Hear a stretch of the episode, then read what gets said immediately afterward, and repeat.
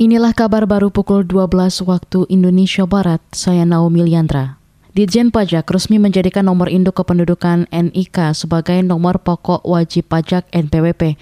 Dirjen Pajak Suryo Utomo mengklaim keputusan itu untuk mempermudah pelayanan pajak kami yang ada di Direktorat Jenderal Pajak kepingin juga sampaikan kepada publik untuk dapat diluncurkan hari ini adalah implementasi penggunaan nomor induk kependudukan NIK sebagai wajib uh, sebagai nomor pokok wajib pajak dalam rangka melakukan transaksi pelayanan dengan kami yang ada di Direktorat Jenderal Pajak. Jadi mudah-mudahan ke depan uh, dengan penggunaan NIK sebagai NPWP ini merupakan awal dari langkah ke depan untuk Dirjen Pajak Surya Utomo menambahkan saat ini baru terdapat 19 juta NIK yang telah terintegrasi dan dapat digunakan sebagai pengganti NPWP.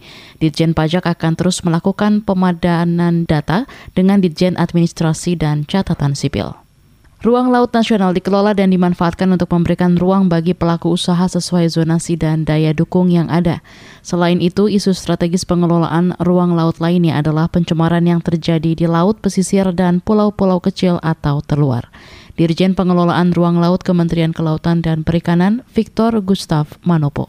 Bagaimana kita mengintegrasikan uh, pulau-pulau atau uh, zona zonasi yang ada ya itu berkaitan dengan perencanaan ruang laut sehingga betul-betul kita bisa memberikan ruang kepada pelaku usaha sesuai dengan zona atau lokasinya disandingkan dengan daya dukung ruang laut yang ada. Kemudian ini juga merupakan uh, bagaimana kita memanfaatkan ruang laut dan pesisir itu dengan menerapkan prinsip blue economy.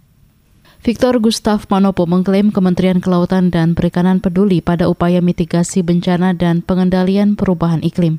Hingga semester satu tahun ini, Ditjen Pengelolaan Ruang Laut melaporkan sudah merehabilitasi kawasan mangrove seluas 160-an hektar dari 200 hektar yang ditargetkan.